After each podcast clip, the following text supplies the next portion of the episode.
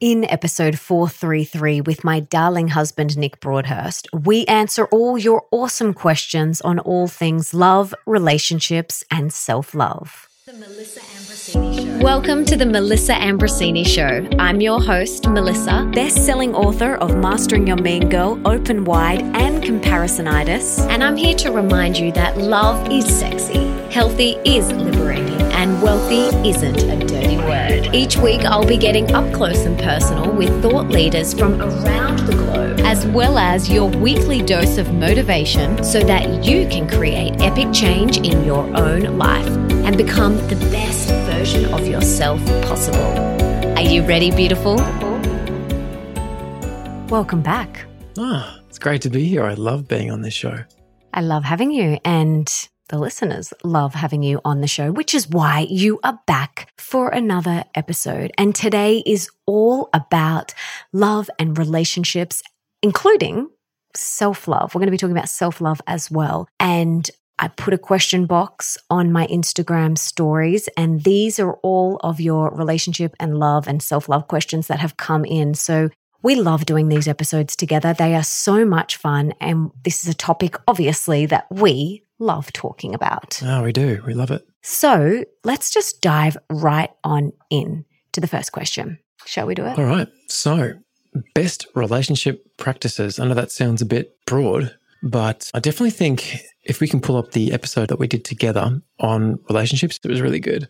That covered so much. In fact, that actual episode just took off, went nuts because it was kind of really the most potent things that we've learned. We distilled it into one episode and we've had to learn, well, kind of the hard way, really, because we, we're doing this in relationship with each other and it's not always rainbows and butterflies, which we always talk about. But there have been some things that have moved the needle more than others. And we put those all into that episode. And that was Episode 404 Nine Habits of Wildly Successful Relationships. there you go. So, best relationship practices, darling. What do you think about that?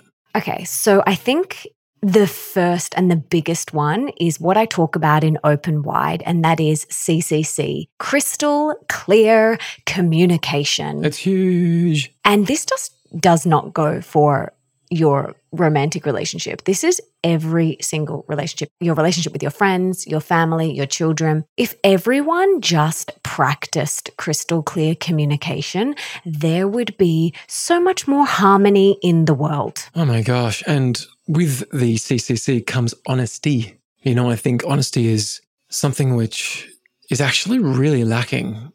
It's almost like being honest is frowned upon, Mm. you know? I'm currently reading the Minimalist's book, Love People Use Things. And there's an incredible chapter on relationships, and they have nine keys to successful relationships. And I cannot remember them off the top of my head, but guys, read that and open wide, and that's going to give you lots and lots of practices. What do you think it is about honesty, darling, that is so challenging? Because you can be honest with someone from a, a place of, oh, you feel like you're being honest, but it could be coming from a trigger and you could hurt someone, right? But I still feel like in relationships in general, honesty is something which lacks a lot. But I think you can be honest and deliver something from a place of love and Well, can, be sure. honest and deliver something from a place of anger and fear. Right. And I think that's a really big distinction we need to make. Are we delivering this from a place of love or are we delivering it from a place of fear? But I think, yeah, honesty is a big part of successful and harmonious relationships, as well as crystal clear communication. But the thing is, I feel like with honesty, and I'm harping on about this because if you communicate with someone that's not in full honesty, it can easily turn into a form of passive aggression. Mm. Rather than just saying how you feel, you can deliver something that is totally passive aggressive. hmm And it's one of the more uncomfortable things to have is passive aggressiveness. So I'm just reflecting on this in my own life and I'm thinking, hmm, okay, where could I be more honest in my friendships and in my relationship with you? And I feel like we're pretty honest with each other. Oh, you and I are? Yeah. I think we definitely are. Yeah, I think I'll probably hold back from friends sometimes. And that's probably fear of rejection, fear of rocking the boat. Rocking the boat, actually. But I think, you know, if we can deliver it from a place of love, then you're speaking your truth and there's nothing wrong with that. We all need to speak our truth. I agree. That's a huge point. So the next one that we were thinking about was something we've spoken a lot about, and I think it warrants repeating because it is so powerful. And that is what Melissa refers to as nothing good comes from closing. And, you know, we've definitely got faster and faster at pivoting away from being closed towards each other. Like for me, when Melissa's closed, a lot of the time we just haven't made love recently or something. And I just need to just step up as a man and reestablish intimacy. For me, that's generally the fastest way to open Melissa up is intimacy. And that's my remedy in some respects.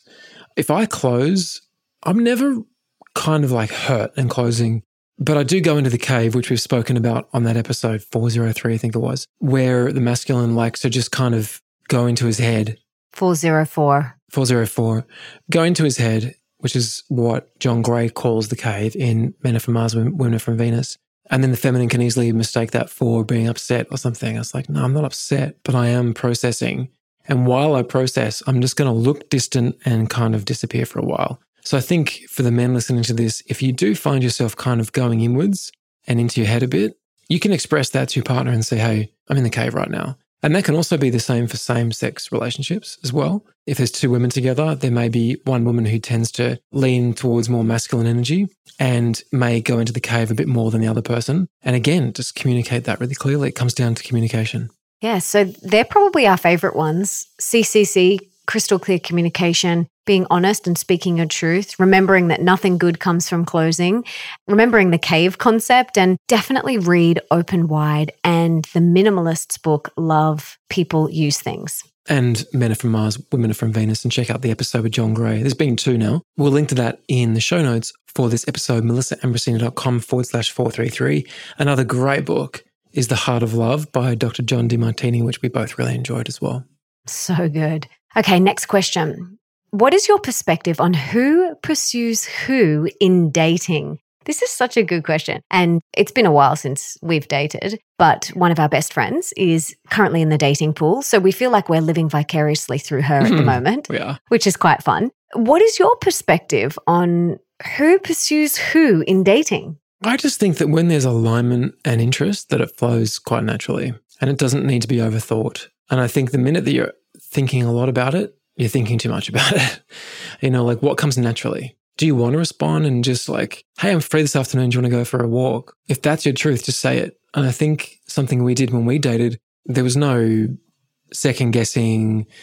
There was no like, oh, should I message? It was just like, we just did it. It just flowed. I think a really big thing you need to remember is don't play games. Oh, it's the worst. Don't play games like, oh, I've got to wait two days before I respond. Otherwise, I'll look too eager and desperate. We did not do that. We were messaging each other, both of us, nonstop when we first met, and very open and very honest. And we spoke our truth. Neither of us wanted to play games. And we actually said that I'm not here to play games. Yeah. At the same time, though, it doesn't mean you can't sit back and take like an hour to craft the perfect message because it's kind of fun sometimes to just. Of course, and get your friends involved. Yeah, like absolutely, you can do that too. But I think more to the point is be yourself. What would you normally do? How would you normally speak? And this is our friend going through this. We actually, you know, she wanted to send a message and there was an exclamation point on the end. And I was like, no, don't do an exclamation point. And she's like, but that's what I would do. And I was like, oh, we'll do it then. Yeah. So just be yourself and don't get in your head too much about it and don't play games. Yeah. Just have fun. I think that's the most important thing. Should the masculine do more than the feminine? I'm talking about masculine and feminine energy here. Same sex relationships apply. Should the masculine do more leading? Well, the feminine certainly loves to be led. It's just the nature of the feminine. It's that classic visual of the masculine being the flagpole, the feminine being the flag, and the feminine loving that solid foundation, that center. And when the masculine can step up and lead the way and be the captain, it's often, not always, but often extremely attractive to the feminine. So if you're a man listening to this, then that's my greatest tip is, you know, take the lead. And if, if there's a feminine listening to this, enjoy being led. You know, I know we live in these times of equality and can be confusing with all the messages on social media these days, but you can't escape the fact that masculine and feminine is a timeless principle of energy. And there are certain, I guess, rules that tend to apply for those energies. And one of those is that the, the feminine loves direction. So that's something to think about too. Mm-hmm, absolutely. Next question. How do you know if you should stay in your relationship and work on it and accept your partner for who they truly are or leave? Huh, this is such a big question. And let's take domestic violence and physical and emotional abuse off the table here and just talk about. Well, we're talking about a relationship that is functioning healthily. There's no abuse, essentially. Exactly. If there's abuse, then that's a whole separate issue. That is an absolute get out of there as quickly as you possibly can and Yeah. get support. And there's no way that you have to stay in that sort of environment. So I think, is the relationship toxic? Is a question you need to ask yourself first. And if the answer is yes, then remove yourself from that situation as quickly as you can. Yeah. I remember the time I've been most aggressive in our relationship was when I was going through my keto phase. I was just like so deprived of carbohydrates. I was so angry. You were an angry human at that time. Yeah. And it's not like you're like, well, I'm aggressive, so you're going to leave me. All right. So what? Well, maybe you were. I know you spent a few nights on the It, couch. it did cross my mind Yeah. so why did you stay? because I love you so much. And I knew it wasn't your truth. Well, and you I could knew see I was actually struggling. you were struggling and I knew it was going to pass. I knew knew you were going through a very dark time. You were very depressed at that time. You had a lot of health issues. I knew you were going through a very challenging time and it wasn't actually personal. That doesn't mean that Wasn't, someone let's be clear, I wasn't being abusive. It's you were just, I was like angry. Yeah, was and you're just aggressive. angry like all the time. Leo and I call it the angry phase.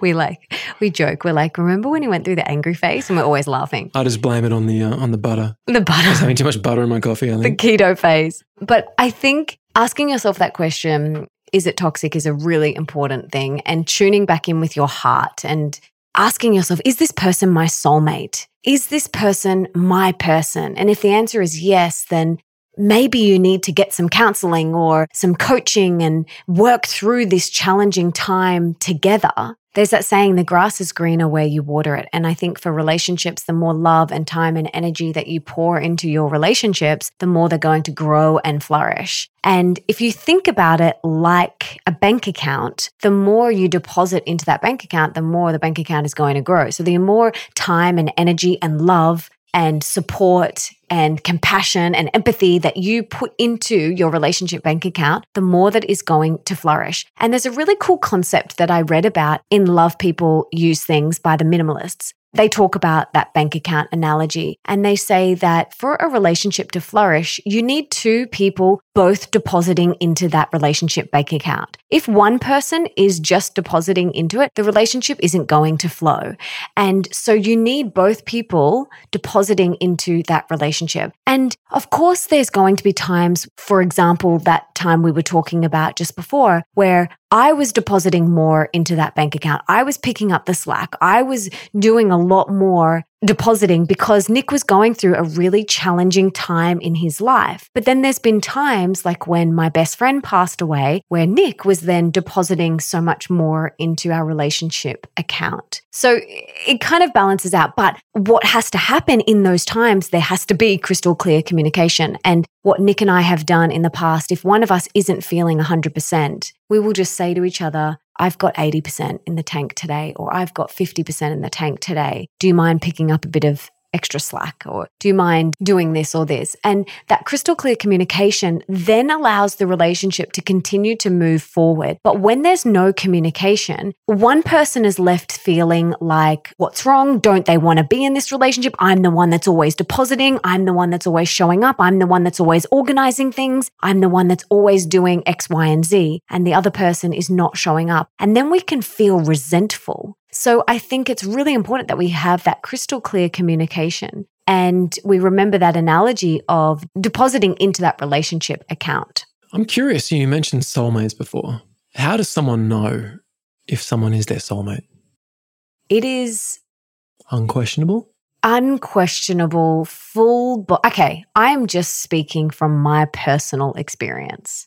And for me, meeting you was like a coming home. It was a full body alignment. It was unquestionable. There was no hesitation. It was a full body hell yeah.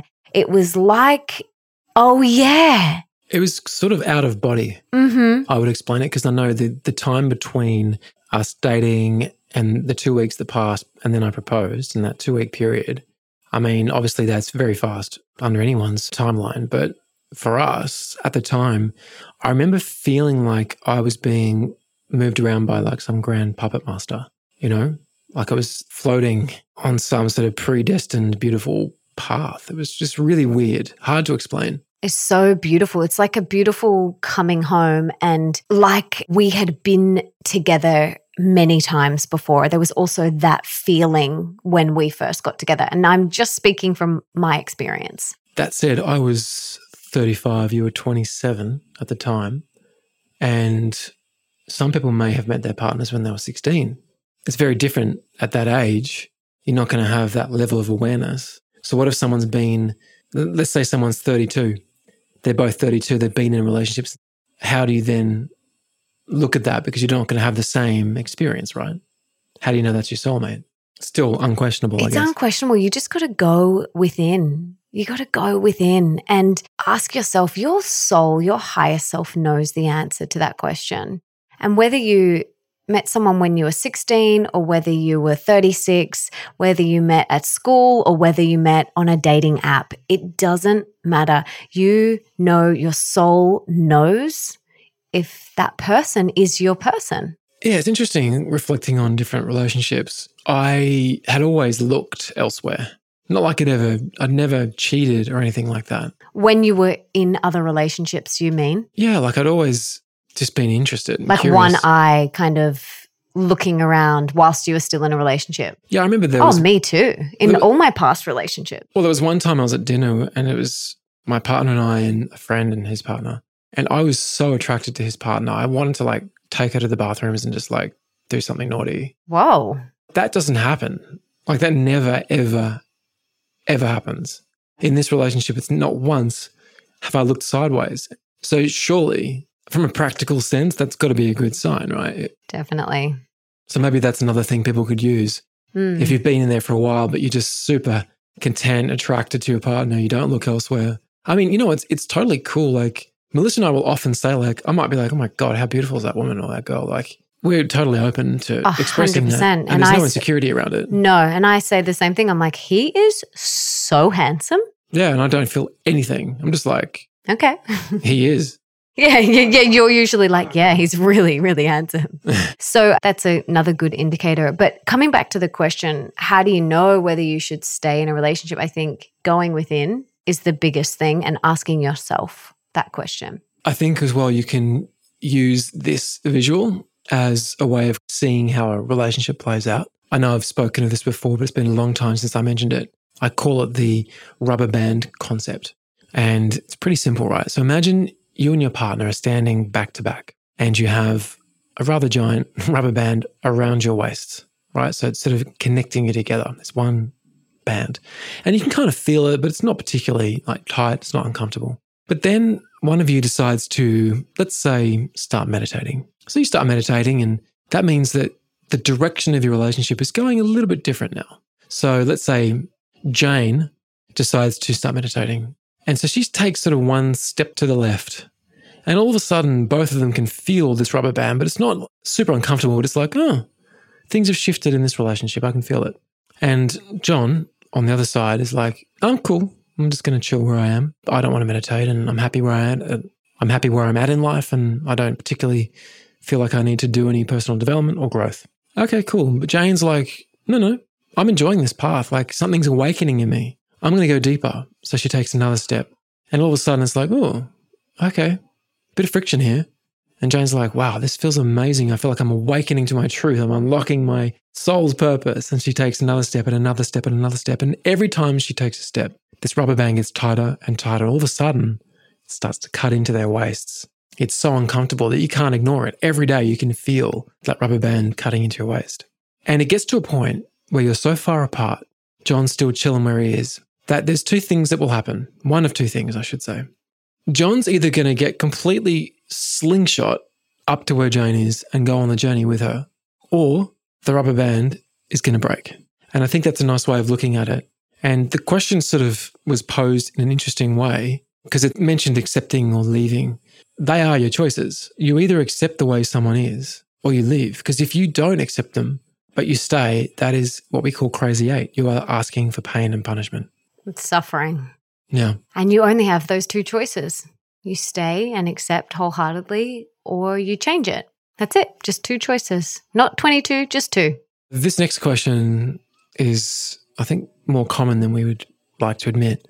How do you develop physical intimacy when growing up with stigma around it? Well, can I answer that? Because I feel like that's me. Mm-hmm. Go for it. This is no nothing against the way I was brought up. I was in an extremely loving family, the most supportive parents. I can't fault my parents. I'm very, very fortunate with my upbringing. But everyone's got different ways they're brought up. Some families are super affectionate. Some openly talk about sex and intimacy. Some aren't affectionate. Some don't talk about sex. And sex was not something that was spoken about in my house. And, you know, I grew up in England. So England's got a different sort of relationship with intimacy, I think. And it definitely showed up for me in every relationship. Certainly my relationship with myself when I was younger, like a young teen, I was a bit confused, I think, because I had really developed extremely strong sexual drive at a very young age. And like I had girlfriends when I was nine years old. You know, I was, I was super into girls from a young, young age. And I had no reference point. I had no one to really speak to about it. I could have asked my parents. Of course, they would have spoken to me about it. I just didn't, right? Because it just wasn't really something we spoke about. So there was a confused teenager. And then you get into a relationship and it manifests there as well. So lack of intimacy, lack of affection, more like it. But then an unhealthy relationship with sex, not knowing how to use that in a relationship, what it's for, what the purpose is. And I was just confused in all my relationships. I didn't really know what I was supposed to do with it, you know? And so for me, it got better every time I broke up with someone because I'd learn a new lesson, right? Went through a divorce, learned heaps of lessons, had a good relationship, broke up, learned more lessons, had another relationship, broke up, learned more lessons, had more time on my own, read more books. Went through David Deida's The Way of the Superior Man, read The Enlightened Sex Manual, read The Multi Orgasmic Man, all these sorts of books, and started going, oh, okay, there's a totally different thing here. But I had to ultimately heal that within myself. And you can do that with great teachers. And my teachers just happen to be books more than anything else. And they're, well, essentially, they're not free, but you don't have to go and get a therapist or a coach or a counselor. And you can, but some of our greatest mentors have been books, which is really beautiful. And so I think definitely doing your own healing work around that and letting go so that you can open yourself up to intimacy is a really beautiful thing. And you'll have to do the emotional releasing work and then also the physical releasing work. And maybe that's body work. And for women, it might be de armoring, things like that. But the answer to that question is you have to do the internal work yourself.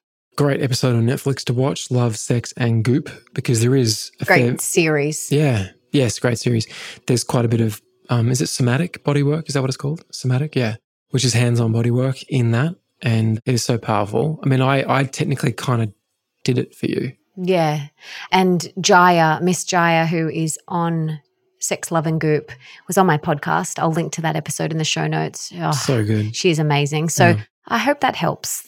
Definitely doing the internal healing work is going to help you unlock those intimacy blocks that you might have. Have our relationships, me and Melissa, have our relationships changed now that we are parents? Is that our relationship or relationship yeah. with friends?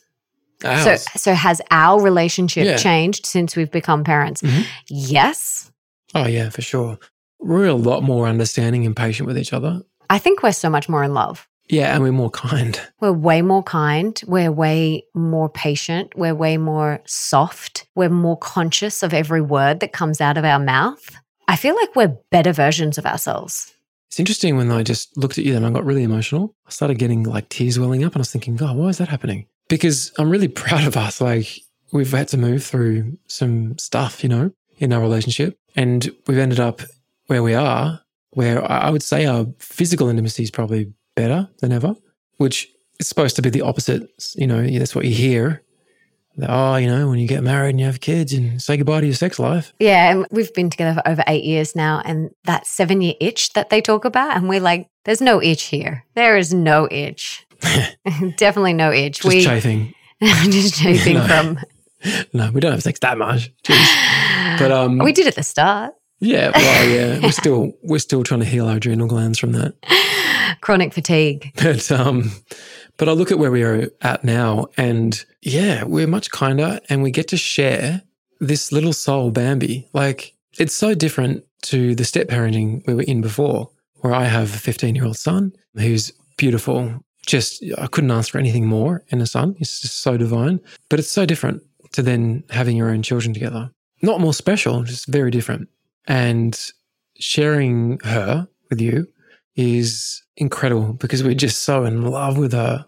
And we're so aligned as parents, which is so beautiful. I can't imagine being in a partnership and trying to raise a child with someone who's not on the same page. But we have our moments for sure. Like, I feel like in the last week, I've been a bit snappy because, you know, coming back to men are from Mars, women are from Venus, and one of the core concepts of the men or the masculine being Mr. Fix It. So always wanting to fix situations. And the feminine, the women, mostly the women I'm talking about here, because that's a, what we know is a heterosexual relationship. But the feminine wanting to home improve, like Mrs. Home Improvement. So always trying to like change and improve the man.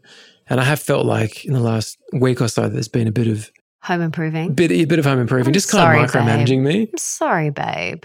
And it does ultimately just for me now.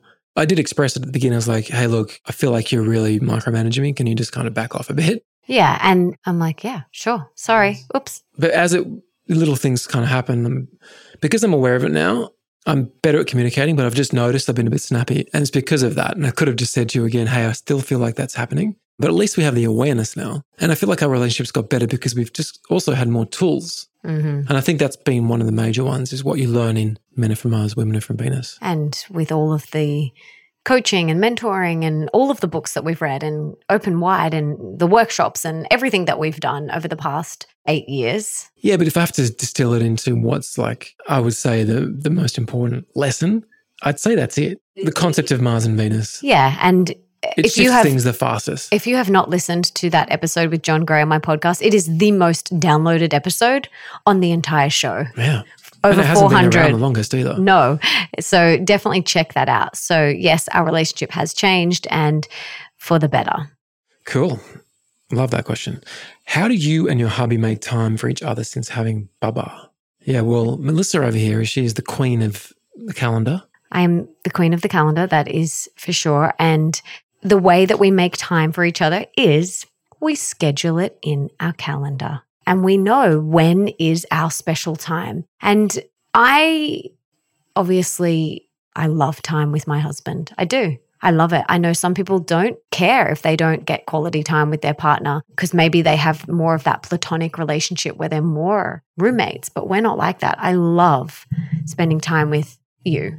And so scheduling it in. So we know that in the mornings we get a little bit of time together. Sometimes it's longer, sometimes it's only 10 minutes, but we take that time in the morning to cuddle and spend some time in bed or even just chat and, and sit around drinking our water and chatting. So we have that time. And then also at the end of the night, we get into bed and have a little cuddle and a chat. So we kind of bookend our day with connection. And when we do that, I feel like I can blossom and bloom into the day. My cup is full. Mm. I can go out into the day with my cup overflowing, and then I can also rest well at night feeling full. So if we can kind of bookend our day with some connection and intimacy, I feel really full. And that doesn't mean you have to spend two hours together. Literally, sometimes it's five or 10 minutes. Well, this morning it was brief because I had a late night helping someone with a cryptocurrency emergency. But that's okay because It was fine because we've had we've had yesterday we got beautiful time in the morning and we got time in the evening but if we go like 3 days without time together that's when i start to get a bit Mrs. Home Improvement. mrs home improvement and a bit frustrated and yeah just a bit snappy so you know nick is aware of that and and we come back to crystal clear communication which is another way that we make time for each other is we practice crystal clear communication and we say this is what i need so nick knows that for me to feel full i love bookending my day with connection with him what about for you Yeah, it's interesting because you do communicate so well. I'm fully aware of what you actually need. And so I'm also fully aware of when I'm not delivering what you need. It's pretty hard to escape. But it's interesting listening to you say that. I was like, man, I was going to say, yeah, like you're pretty easily pleased. I am so easily pleased. I think a lot of women are. I don't Yes. know. I don't this- know. This comes I down- am. This comes back to that point system that John Gray spoke about, right? So I can be like, hey, babe, I just did this most amazing trade and we just like made life changing money. Okay, that's awesome. Here's half a point, right? And then this morning, I think we had seven minutes Before Bambi. before Bambi was due to wake up. Yep. And we chatted and had a little kiss. And I swear I got like probably a good 20 points. Yeah. Maybe even. Yeah, yeah, about 20. But let that be a lesson to any men listening that, I mean, I I don't want to say that women or the feminine is easy to please at all. I think that's unfair. But I think often we think they're harder to please than what they actually are. And just practice crystal clear communication and ask them what they want and find out what their love language is. Work out what their love language is. Like quality time and touch for me is, is everything. Yeah. And on that note, I'm always clocking, like in the back of my mind, I'm clocking where we're up to, like with our own intimacy and lovemaking. So if I, I know straight up, like if we have time one morning, if there's space and I feel like it's been too long, if I leave it and choose to just not instigate that, I know I'm not showing up because I know what your needs are. You've communicated them to me very clearly. And our needs are probably a bit different when it comes to intimacy, but I know what yours are. So I think, again, communicating to your partner what you need. Like Melissa's just said straight up, I need to make love this many times a week. And I'm happy because I'm not hard to please. That and some Loco Love chocolate, and I'm a happy woman. Literally That's all I need. literally is all she needs. Um, and uh, well, our friend Tamsin dropped around some Loco Love chocolate drops yesterday, which is a new product. How happy were you to see that? Oh, I mean, How many points? she got about 55 points Yeah, I, I, in the friend bank. I could be like, babe, just made a million bucks today. Cool, babe. Here's a point.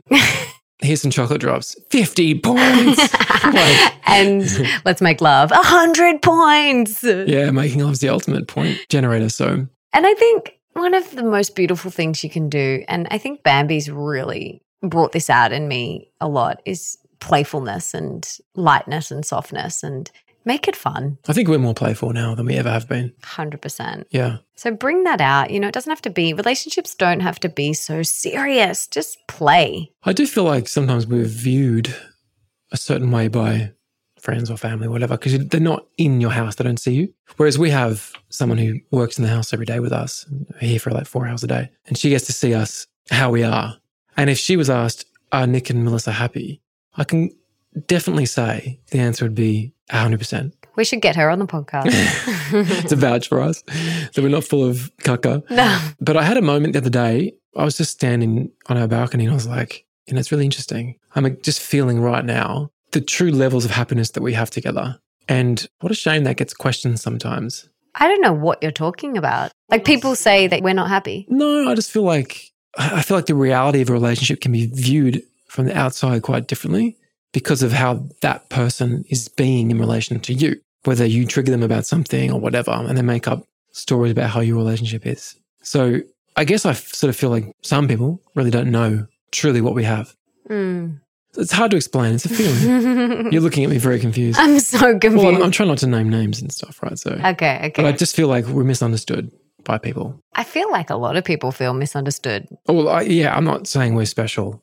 I think a lot of people are misunderstood, if not everyone. Yeah, I think we all need to remember that everyone's just doing the best that they can. And sometimes the best is like pretty crappy. Like it just, sometimes it's not very fun. And that's okay. You know, we all have those moments and that's okay. We just got to keep moving forward and apologize when we fall over and when we stuff up and move forward. I think that is, you know, never underestimate the power of thank you and I'm sorry. Two little words, thank you and I'm sorry.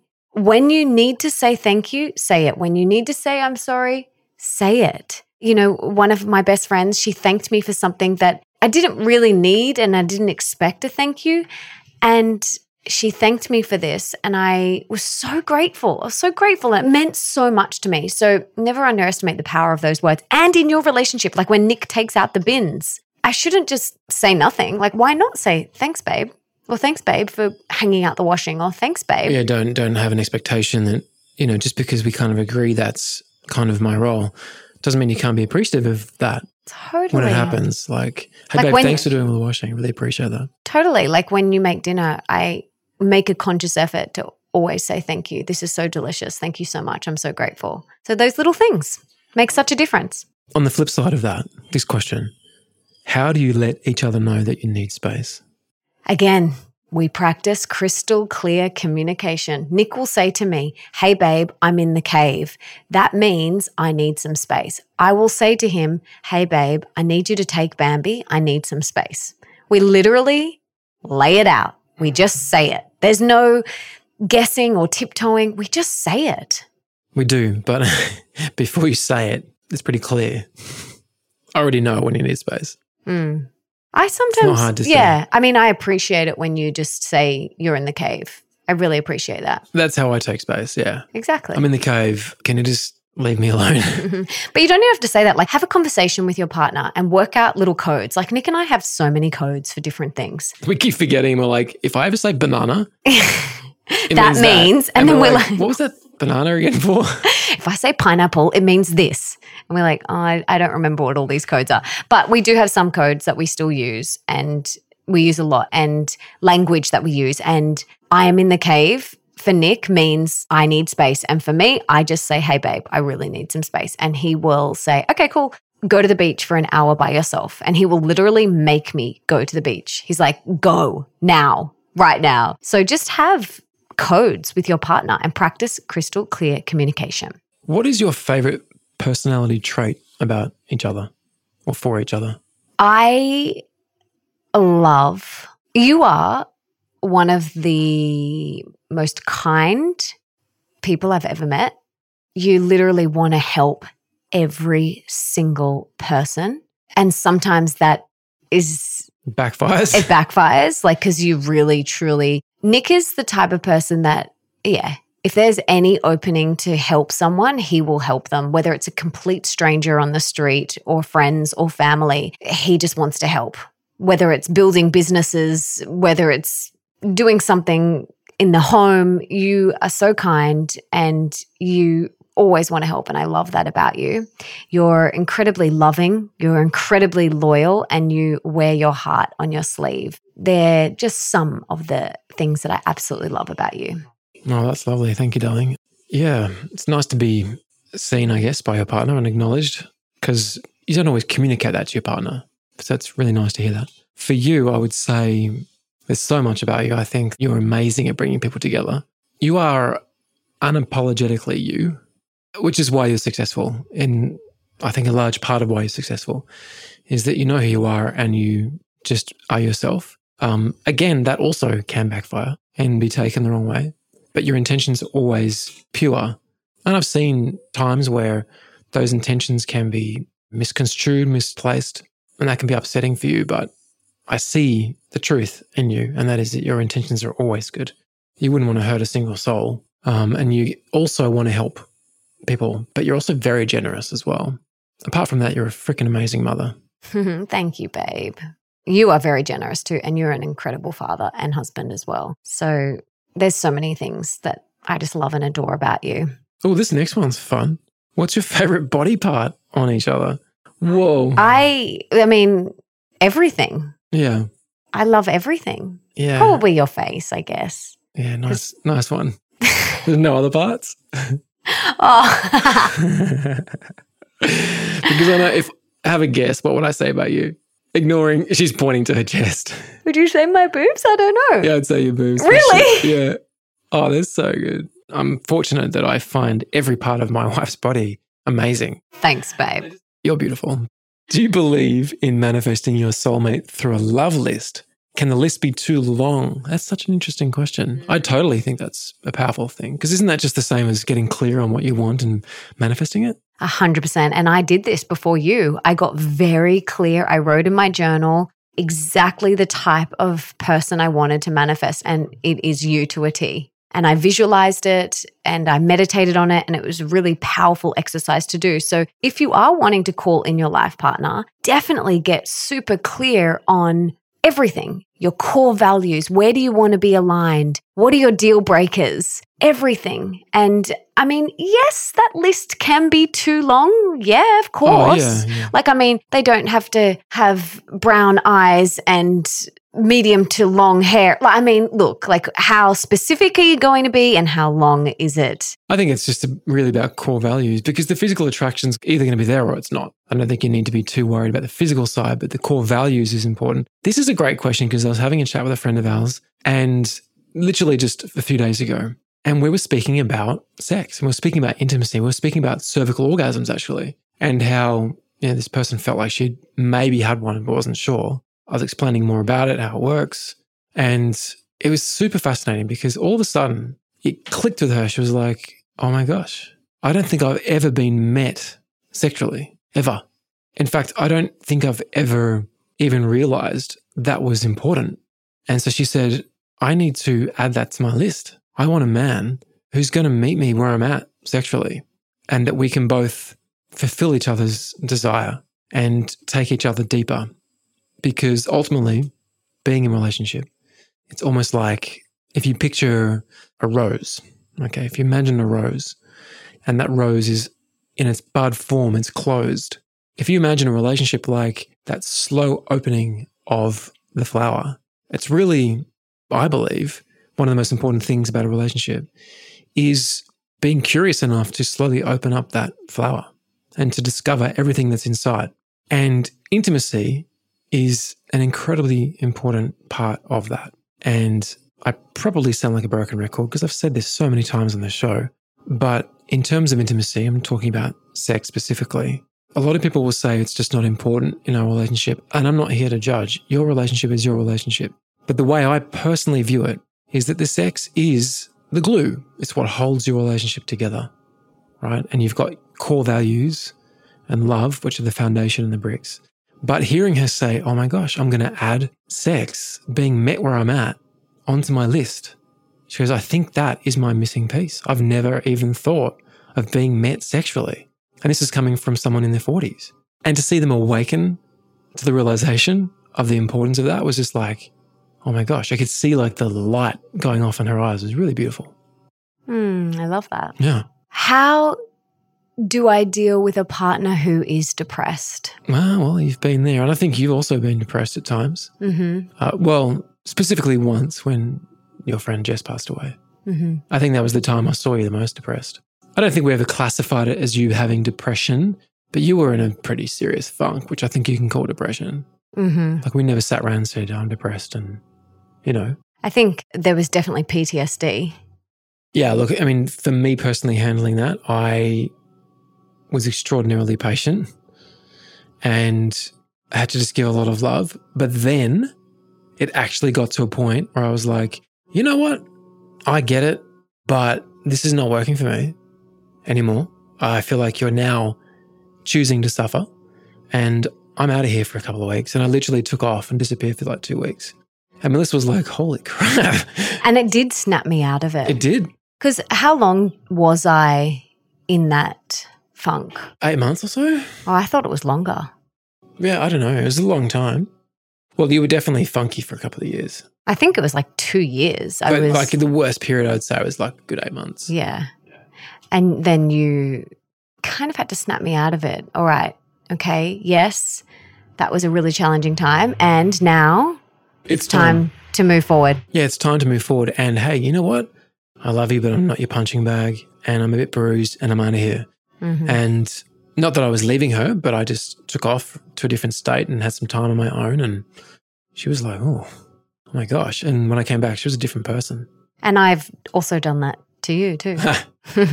Yeah. When you were going through your challenging angry phase, my keto phase. your keto phase, I, yeah, went and took some time as well. And I think when you are dealing with a partner who is depressed, it's big. And holding space for someone to go through that, it's big. It stretches you. And like Nick said, you don't have to be someone's punching bag. So practicing crystal clear communication is really important and getting some support yourself. I think that's really important. Having someone to talk to. And I definitely did that whilst Nick was going through his challenging time. I had someone that I was confiding in and was supporting me and holding space for me. You also cannot be someone's savior. You can try, but you'll probably fail because someone who's going through that has to save themselves. And that's tough because you want to help them. And of course, someone going through that period, having someone who loves them as their rock is incredibly supportive, but you also can't save them. So, you know, every situation is so different and you have to decide what's right for you in the moment. It's not an easy one by any stretch of the imagination. No. No. But definitely getting some support, even if that is a friend or a therapist, a coach, a mentor, that's really powerful. So the next one is uh, about intimacy post baby. So how do you maintain connection and intimacy after having a baby? And did we even struggle with intimacy after having Bambi? Two questions. How do you handle that? And did we struggle? No, we had about seven week break, I think it was. We were just waiting for that kind of all clear from the physio to say, hey, you know, Melissa's healed well and her pelvic floor is in good shape. And, you know, and we just took it really slow with no expectations. It wasn't about having orgasms and it was just about re engaging in that way together. We went to a women's pelvic floor specialist physio and at that seven week mark, and she gave us the all clear to make love again. And she basically told us how to do it. She was like, okay, I want Melissa to guide in. This is not about deep penetration. This is very slow and One centimeter at a time, use some coconut oil. So there's no like stress about, am I getting turned on? Or it was just literally about engaging physically Mhm. with no expectation. Yes. So, no, we didn't struggle with intimacy at all. And how do we maintain connection and intimacy now that we have a baby? We schedule in time together. Well, we know that between 6.30 and 7 is kind of our time. We're both awake pretty early, Mhm. before 5 a lot of the time. And I like to do a lot of my morning routine. Melissa will do shorter morning routine and then some work in the mornings. But I like to get heaps of other things done. Maybe have a sauna, go for a walk, do some breath work, all sorts of things. But I know 6.30, I'm back and we are having time, whether it's chatting, making love, whatever it is. There's half an hour together. This morning it was shorter because I slept in for various reasons. I think it's really important when it comes to intimacy, practicing crystal clear communication with your partner and saying, ideally, in an ideal world, how many times do you ideally want to make love in a week? And then sharing how many times you want to make love in a week. I think that's really important to just have that clarity so that both of your needs are being met and you both feel full and satisfied. Right on. So, yeah, I hope that helps. And also, I was going to say, making the time, scheduling it in, and reading Men Are From Mars again, that book, and listening to my episode with John Gray, is just so important. Very, very important. So, next question, darling, is what was the step by step process that prepared you for your one? What did you do? Just before meeting each other, how did you prepare for great, real love? I personally did so much internal work. I did so much healing. I did so much letting go, so much reprogramming of old limiting beliefs. Yeah, I did a lot of that, a lot of internal work.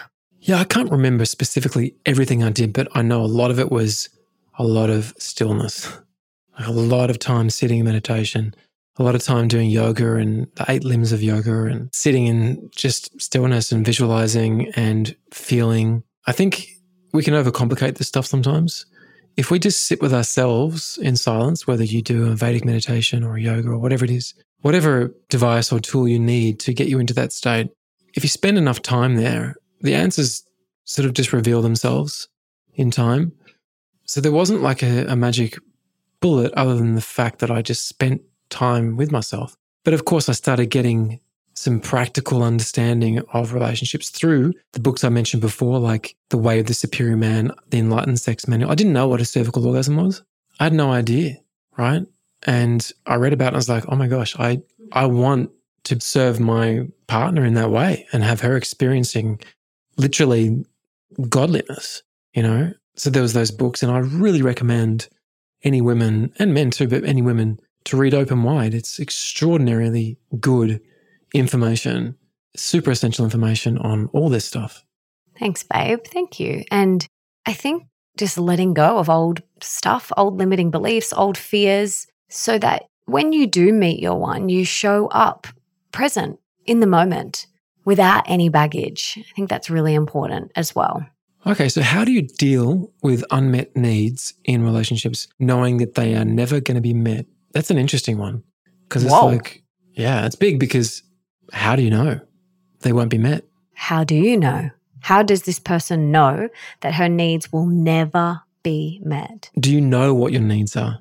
Because I feel like we sometimes think we know what our needs are, but the reality is very different. And I say that because our needs, our understanding of our needs shifted once we read Women Are From Mars, Men Are From Venus. Men are from Mars, women are from Venus. That one. Yeah, that one. To correct you. Yeah. That would that would be interesting though. It did change. Like we had a lot of understanding of this content. Melissa wrote a whole book on this before we had even read Mars and Venus. But there was the understanding of our needs was so well articulated in that book. All of a sudden we're like, oh my gosh, we're doing so much, but we're not meeting each other's needs. And now we say, my needs aren't being met. I feel like my You needs aren't. Oh, yeah, I say that. I feel like my don't needs aren't that. being met. Do you know what, though? Okay, I really struggled with this. I have to be honest, because when I was starting on my journey, I had this belief that I could fill myself up and I don't need to rely on anyone else. And a man cannot complete me. And I am full on my own and I don't need anything from anyone else. Yes. And you are in a relationship because that's what we do here in Earth School. We're in partnerships. Well, we're not all, but I've chosen to be in a partnership with Nick in this lifetime. And I have desires and he has desires. You can call them needs, desires, whatever you want. And the reality is, yeah, I want them met. And he has desires and needs that he wants met. And so I really struggled with asking for what I needed in a relationship because of that programming early on. But now I literally just lay it out for Nick. I'm like, I need X, Y, and Z. And he's like, okay. So he knows.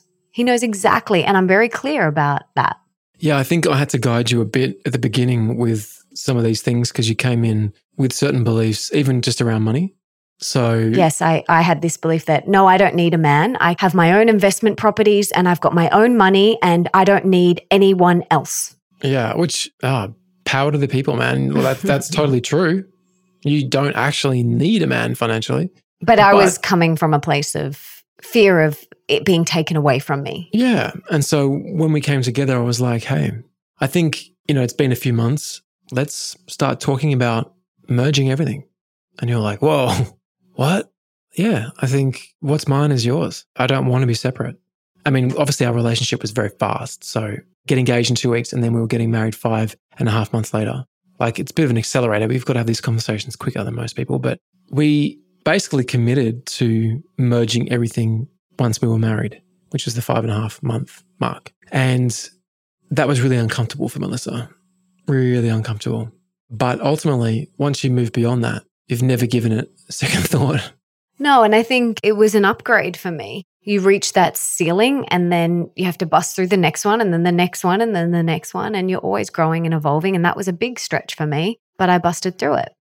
Everyone's different, each to their own. But for us personally, we found that by merging and being essentially united when it came to our assets and our finances, we're more powerful together.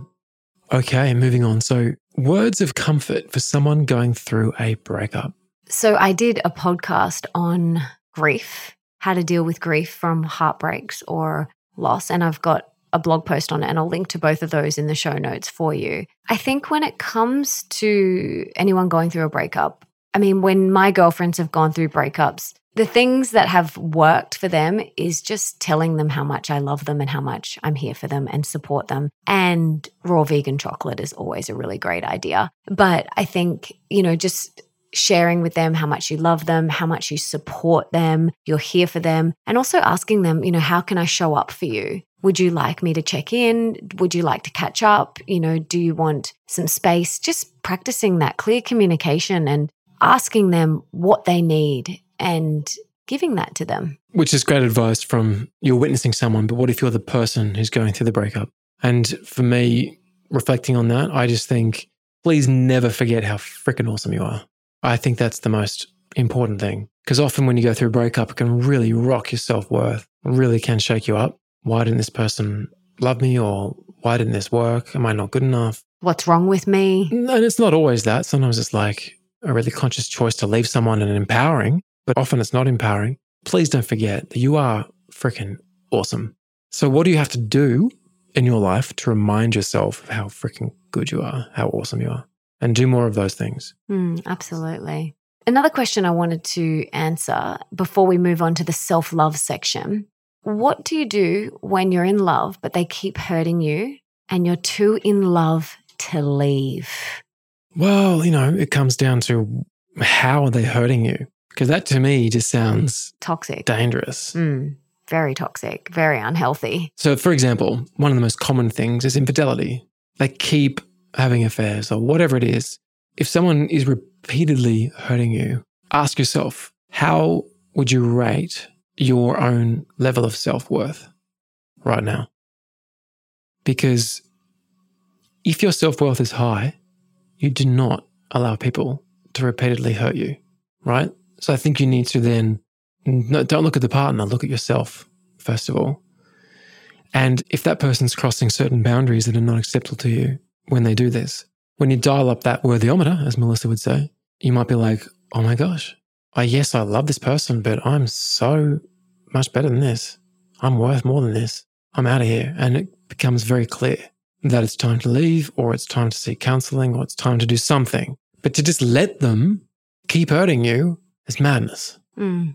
That's like, what does Einstein say? Insanity is doing the same thing over and over again and expecting a different result. And that's what that is. That's complete insanity. And I feel for you, whoever that is asking that question. But I think it's time to really look at how do you feel about yourself first. And something we haven't spoken about is setting healthy boundaries. There is nothing wrong with setting healthy boundaries in all of your relationships. Like Nick knows there is things that I just won't stand for. And I know for him, there is things that he is staunchly against and won't stand for as well. And I respect that about him. He has boundaries. What's an example? Oh, cheating for sure. Like that is, there's, you know. Let's talk about that. hmm Okay. So I wake up tomorrow and you come in for our 6:30 little cuddle and you say, "I have something to tell you. I ate all the chocolate last night." No, I have something to tell you. That's happened. Yeah. Usually by me. yeah, it's not me. If it's loco love, it's me. But I have been seeing someone. I was attracted to them and last night I when I was I don't know, I told you I was here, I was actually over there and I slept with them. Now of course, it would be very painful and that's very that's okay. Like, it doesn't matter how good your self worth is, that will hurt because it's betrayal. It's a betrayal of trust and it will hurt. Doesn't matter how freaking enlightened you are. Buddha would be hurt by that, right? Because trust is something that takes time to build. But then in time, I would have to sit back and I've been through infidelity myself, so I know this. The one who has not been doing the infidelity, but the one re- who's been on the receiving end. yeah. I'd have to sit back and go, okay, what's my role in this? And sometimes, you know what? It's not always like it definitely takes two to tango for sure. But I know when I've experienced infidelity, I was still a very good partner and I wasn't deserving of that. I really was not deserving of that. And it took me a while to realize that because I kept looking for, but I must have not been doing this. And yeah, I could have done things totally differently. I didn't understand what her needs were, blah, blah, blah. I get all that. I wasn't showing up sexually and, you know, yet that's still not okay. Right. And that obviously ended that relationship. If it was knowing what I know about us, on the very, very rare chance that would happen with us. But if it did, I would be absolutely looking to work through that with you. It's not an automatic, see you later. I know you're mentioning boundaries. Of course, it's a boundary. Like, I don't want you to go and have an affair, right? But I would absolutely work through it because I know what we have. And it would mean that something was off. And I'd want to identify what that was and fix that and rebuild that trust. Now, if it had been happening for three years, it would mean that what I thought we have is not real. So you have to put it in perspective. But this is very real for a lot of people. Yeah. And I want you to work out what are your boundaries? What are you okay with? What are you not okay with? Even just in the bedroom, anger, aggression, like those sorts of things. Like, what are your boundaries in your intimate relationship? And so tomorrow morning, Melissa, at our 6.30 little Rendezvous. rendezvous, I come in and I say, darling, you know I said last night I was fixing a crypto emergency? I was actually with Jessica Alba. She was in town. I've always wanted to have sex with her, to be honest. And I did. yeah. What do you do?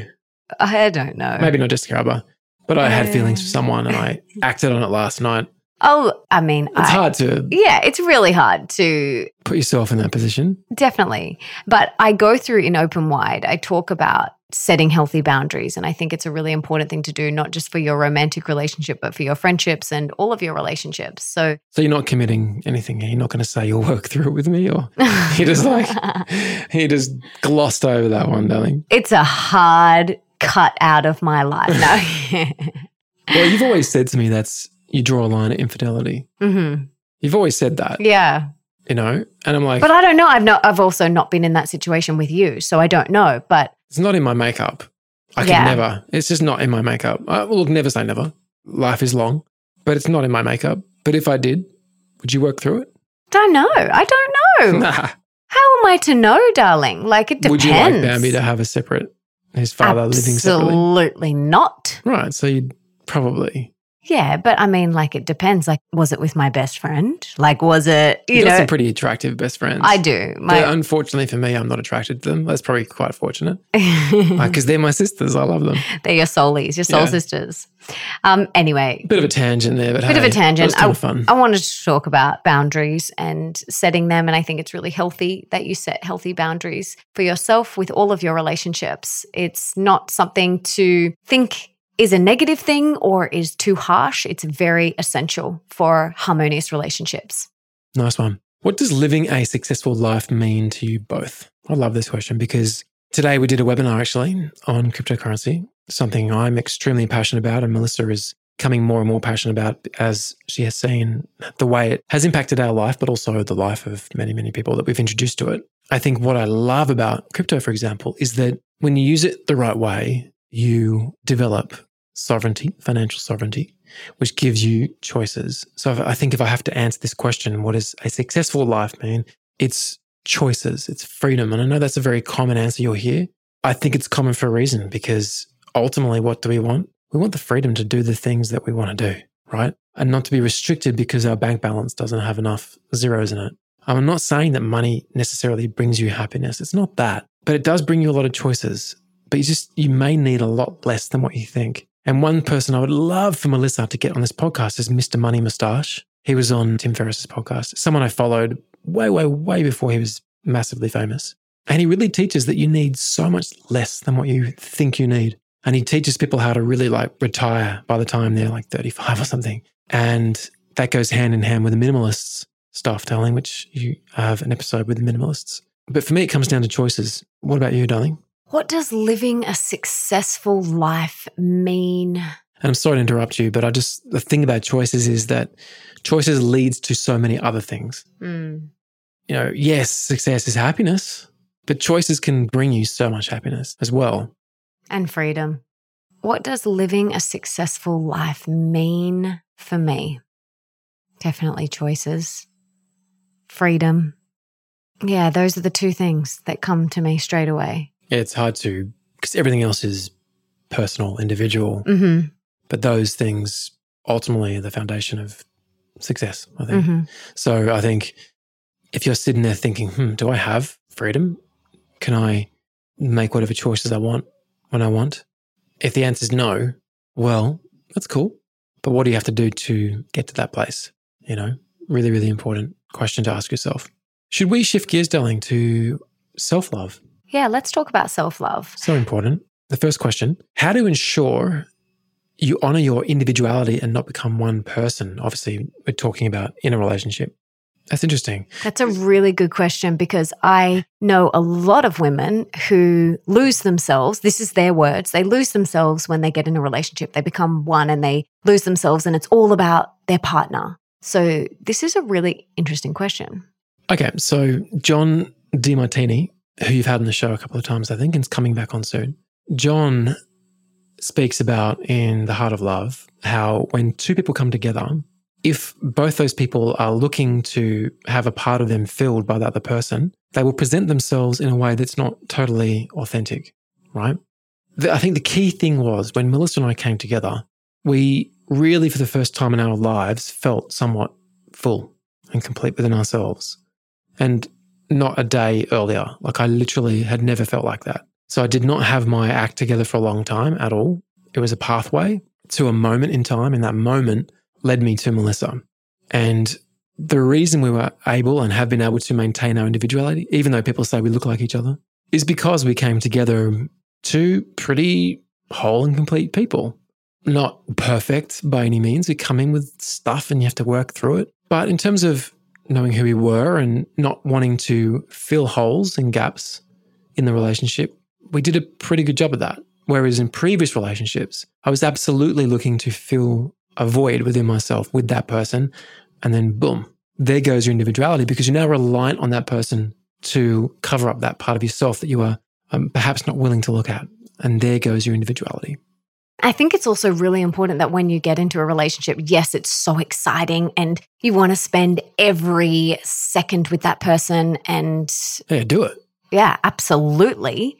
And make sure that you still date your friends, you still have your own self care routines, and you still have time alone. I think that's very important. You still date your friends because your friends are everything as well as this new person that you're dating. And you still have your self care routines and you have that time for yourself. I think that's really important. And that's a way to honor your individuality and to not lose yourself in the relationship and feel like you are becoming one. And I think after over eight years, we still have time on our own. We still have our practices, our self care rituals and routines that we do that fill us up individually. And we spend time with our friends individually. Yes, we do a lot together. We both work from home. We do a lot together. And I, I love that. I wouldn't have it any other way. And we're also very fortunate that we've built that life because that's not the reality for the majority of people. Let's face it. Yeah. We're very lucky, not lucky, we're fortunate to have that. Yeah, and we've created that. And I think having time with your friends separately is really important. And we've done that more so now, I think, since having Bambi. And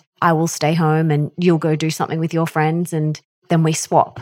And that's been really beautiful that we have that time with our friends because we spend so much time together, which I love. Well, one thing I do when I, I surf and I do things like that, which I've been doing for years, and I work out and do saunas and hyperbaric chambers and all my funky things that I like to do. But I have developed a passion in the last sort of six months or more for rock climbing outdoors. While most people think I'm crazy, it's actually, Tell them that you are qualified. yeah, I, I got accredited and so did Leah. Both accredited at a certain level of rock climbing so we can take people with us. And I've found something that really brings me a lot of joy and a lot of presence. I do it on a day where usually Melissa and I would have time together, which is Saturday. I tend to do it Saturdays. But Melissa can see how important it is to me, and I get pretty antsy if I don't do it because it, you know, I'm super present when I'm climbing, and I just love being in nature, and I love feeling strong and nimble and all those things, and having like it's not about adrenaline. I don't get adrenaline from it at all. Actually, it's about presence. So uh, we have things that we love to do, and we on honor that. own. Yeah, we honor that for each other. which is really important. It's really important and allow that person to do that thing and not play tit for tat like oh well you did this so now it's my turn to do this like we've spoken about that tit for tat game many times and it does not serve anyone so just allow your partner to do those things that they love and you get your time to do those things as well Darling, biggest lesson that you have learned this year? hmm hmm That's a big question. I've learned so much this year because I became a mum this year, which is just the best ever. The best. What have I learned? So many things.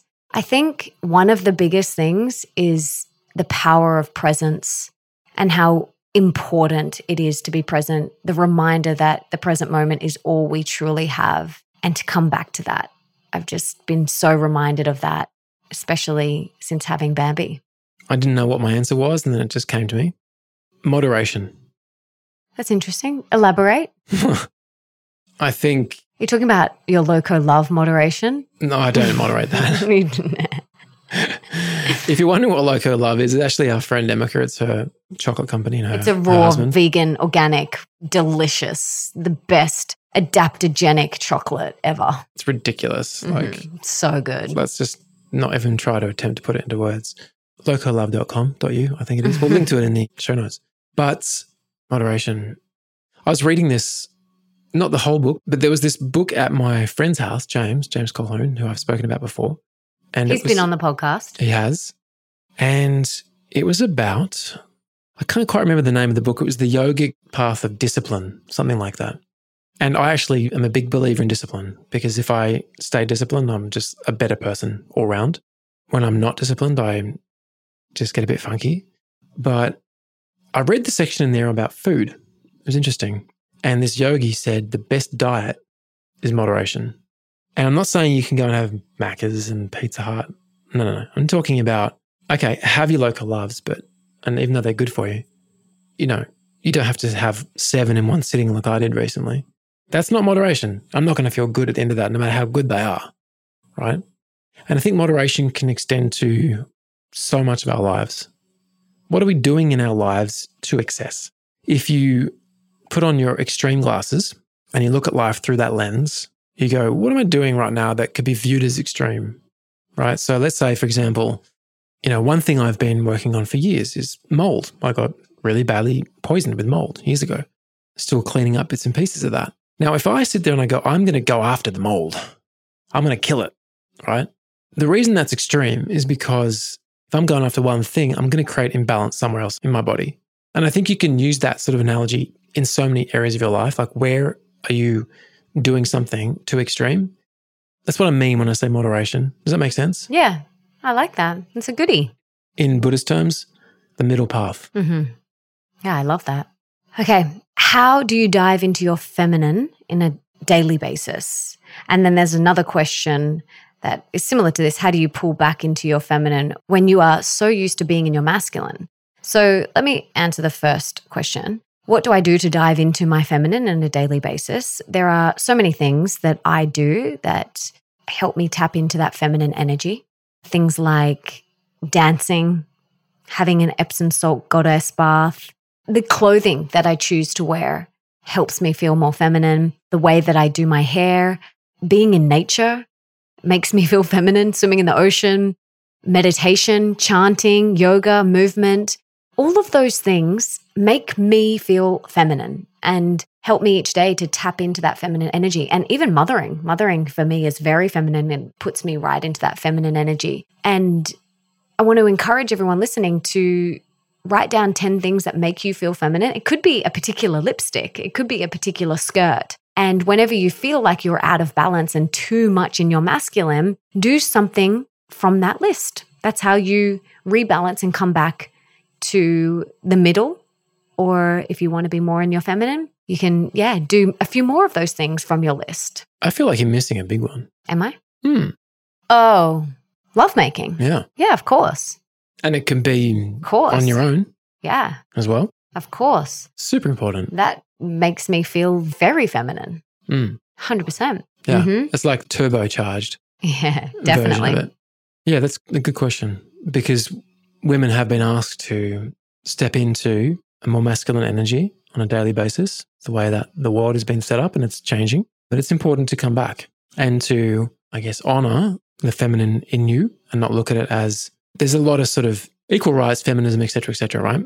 I get it. But the energy still exists within you. And it's important to honor that and should never be viewed as a weakness, ever, because No, it's actually your power. definitely. Okay, so next question tips for becoming the best version of yourself. It's obviously quite a broad question. If I had to answer it, I'm going to keep it really simple. I'm going to say meditate twice a day, every day. Definitely. I am going to second that. I feel like the best version of myself when I am meditating. And when I do my other self love, self care practices, also help me feel like the best version of myself. And yeah, the chanting and the journaling and the reading and going to bed early and meditating and doing yoga, all of those things help me show up as the best version of myself and help me feel like the best version of me. And I also know what doesn't make me feel like the best version of myself. I know what doesn't make me feel like that. Scrolling social media doesn't make me feel like the best version of myself. Spending lots of time on my phone and computer. You've been great at this lately, though. You've really scaled back. Oh, yeah, um, because I have no choice, which is great. No, you scaled back as a mum. Like you were doing more a month ago than you are today. True. That's very Like true. you've made a conscious choice to limit yourself to 15 minutes. of social media? Yeah. No, it's 30 minutes. I put a timer on my, I've got That The liminal app, thing. yeah, But I- when you run a business that's so dependent upon social media as well, not dependent, but it's a huge part of it. It's not a lot of time, but you've made the choice, oh, well, it'll be what it'll be. hmm It's not important enough. Yeah, I don't want it to take me away from my time with her. So I know what doesn't make me feel like the best version. Also, things like negativity, gossip, being inside all day, being on my computer or my phone all day, all of those things don't make me feel like the best version. So I think work out what makes you feel like the best version of yourself and then also work out what takes you away from that. That question before about biggest lesson this year, I, I want to add in the negativity because it's just, I don't know, I find it easy to slip into that. A little bit gossipy, a bit, little bit negative sometimes. It's not horrible stuff, but it's not high level either, high grade. It's not supportive. I'm not growing when I say something that I think is kind of funny, but it's actually kind of negative. It's Mm. never super hurtful or anything. So that's been a conscious decision that Melissa and I have made to call each other out on that. And I was wearing like a bracelet A negativity band, we call it. to remind myself. And I just thought, you know what? I don't need this freaking bracelet. It's uncomfortable. It hurts. I'm just going to do it. And it's been so much better being super aware of that. You could do this with your kids as well. All put an elastic band around your wrist. And what you want to do is try and get 21 days without saying anything negative or swapping to the other wrist. So all start with it on the right wrist. And every time you say something negative, you have to swap it to the other side. And you want to try and get through 21 days without moving that off that wrist. Okay. So who or what is inspiring you at the moment, darling? You inspire me every single day. Thanks, babe. You do. You're so kind. You're so generous. You inspire me to be more kind and more generous.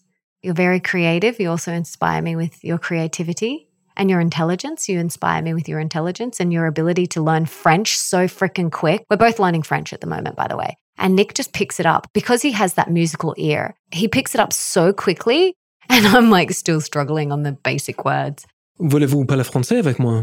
Mm, he's so good. And he said, and his accent is so good. It's amazing. Anyway, so that inspires me. And also Bambi inspires me so much. She makes me want to, oh, she is the best. best. She just makes me want to be the best version of myself. She makes me want to be better, Oh, more, yeah. all the time. Yeah. So you and Bambi are definitely inspiring me at the moment. I agree with that. Totally. I was going to say about the generous thing you mentioned before. it- It's kind of something I need to look at because right now I'm in this sort of phase where I feel like pulling back on that, not giving as much. I know it's appreciated, but sometimes it does kind of backfire. I think that is just been lack of communication. And if it was in person, it wouldn't Yeah, but I think it's okay to just kind of pull back sometimes. I know that's kind of closing, but also that's a boundary. exactly, it's a boundary. So that was a separate question, but um, inspiring me, who or what? I'd have to say my next album. Oh, it's so good, guys. Your next album is beautiful. Taking so long. I'm so sorry. That's okay. But, you know, we live in COVID times and I just, I'm doing everything via FaceTime and Zoom. So it just takes longer, but um, I'm really, really proud of the songwriting. I'm really inspired by that album. Really inspired. I sometimes hear it, I'm like, wow, holy moly, do I get to release that? That's so exciting. So that's fun. What is helping you achieve peace and calmness right now? Peace and calmness. Well, I mentioned rock climbing. That brings me a lot of calm and peace. And hard you're to explain. surfing. Always surfing. Just doing all the things I love, like getting into the sauna, my kettlebell training I'm doing, which I'm really, really enjoying. Much more balanced. I'm not working on aesthetics. I'm just developing this strong, supple body that will look like whatever it's going to look like. You know, I've accepted that within myself and I want to live a long, happy, healthy, mobile, vigorous lifestyle. So I'm training differently for that. I think it's always the same things. I mean, my children bring me so much of that Mm. knowing they're okay and knowing they're happy brings me a lot of peace and good food. Loco loves. Man, this is like the mass. They should just call this show the Loco Love episode. I know, I know. and for me, definitely meditation, taking time off social media and away from my computer and my phone. Since having Bambi, she has two sleeps a day. And so they are the only two opportunities for me to be on my phone and computer because when she is awake, I am not on those things. And so having time off those is really lovely and time in nature, getting to bed early, having white space in my calendar. Oh my gosh, that brings me so much peace. For Nick, this is where Nick and I are very different. If his calendar was completely jam packed, it would not affect him. Where Yeah, I just ignore it. yeah, where like where if my calendar is completely jam packed, seriously, I feel anxious and overwhelmed. So lots of white space in my calendar, yoga, all of my self care rituals, chanting, goddess baths, like reading, all of these things bring me so much inner peace and calmness. Mm. Best success boosting mindset exercise to bring oneself out of being mediocre or stuck. Now, I'm going to give a couple of tools I think could be really helpful for this because sometimes mindset is quite hard to shift consciously, if that makes sense. So, I would highly recommend looking at a couple of apps. One is called Grace Space, which is a hypnosis app. I think hypnosis is really fascinating for shifting mindsets because it really shifted mine when I needed it. And the other one is the tapping solution by Nick Ortner. And I think tapping is another fascinating way to shift your mindset if you do it consistently enough. And that app has so many different things. Like you can just search in the app whatever you're feeling, and there tends to be like a tapping for it, which is super cool. So check out the tapping solution. Have you had Nick Ortner on the show, darling? Yes, I You have. So we'll link to Nick Ortner's episode on tapping in the show notes at melissaambrosini.com forward slash 433. What do you say about that, darling? Because we always say meditation, but I, I was going to say using a mantra, mantras, boosting your mindset exercise. I was going to say using mantras. That is one of the best ways that I have been able to quickly shift my mindset from being stuck is using a mantra and definitely tapping. But yeah, mantras, you know, I am enough, I am worthy, depending on what you are wanting to move through at that time. You have an episode. I'm not too sure if it will be out by now, but the episode with the author of The Buddha in Your Mirror. Will that be out by now? Next week. Oh, cool. So next week, check out the episode 434, which is on Buddhism and really fascinating story how we came across these guys. But in that episode, there is a mantra which goes like this. Nam yo renge kyo, nam yo renge kyo, nam yo renge kyo, without the voice break in the middle. That's like, I'm still going through puberty. You'll learn about that mantra. Guys, do not miss that episode. Share it with people. It's freaking awesome. Speaking of mantras. And now at the last question of the day. How can you trust someone and become vulnerable if you got hurt doing that previously? Interesting.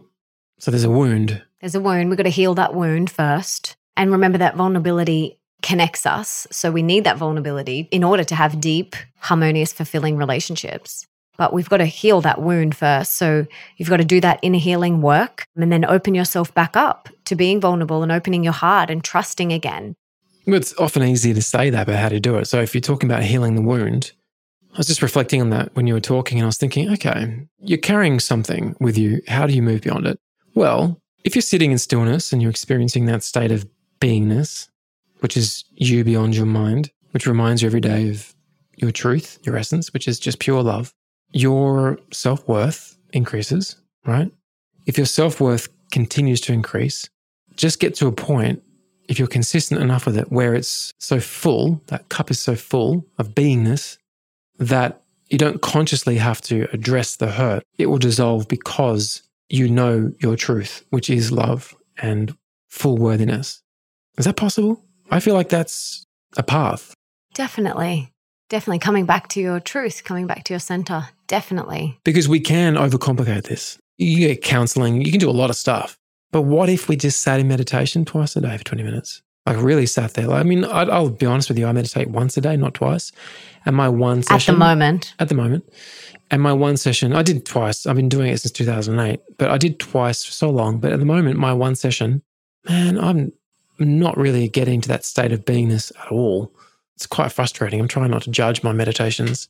But one of the great things about picking up a Vedic meditation practice, you can learn it for free uh, using the app One Giant Mind, or you can go to a Vedic meditation teacher and get your own mantra, or a transcendental meditation teacher and get your own mantra.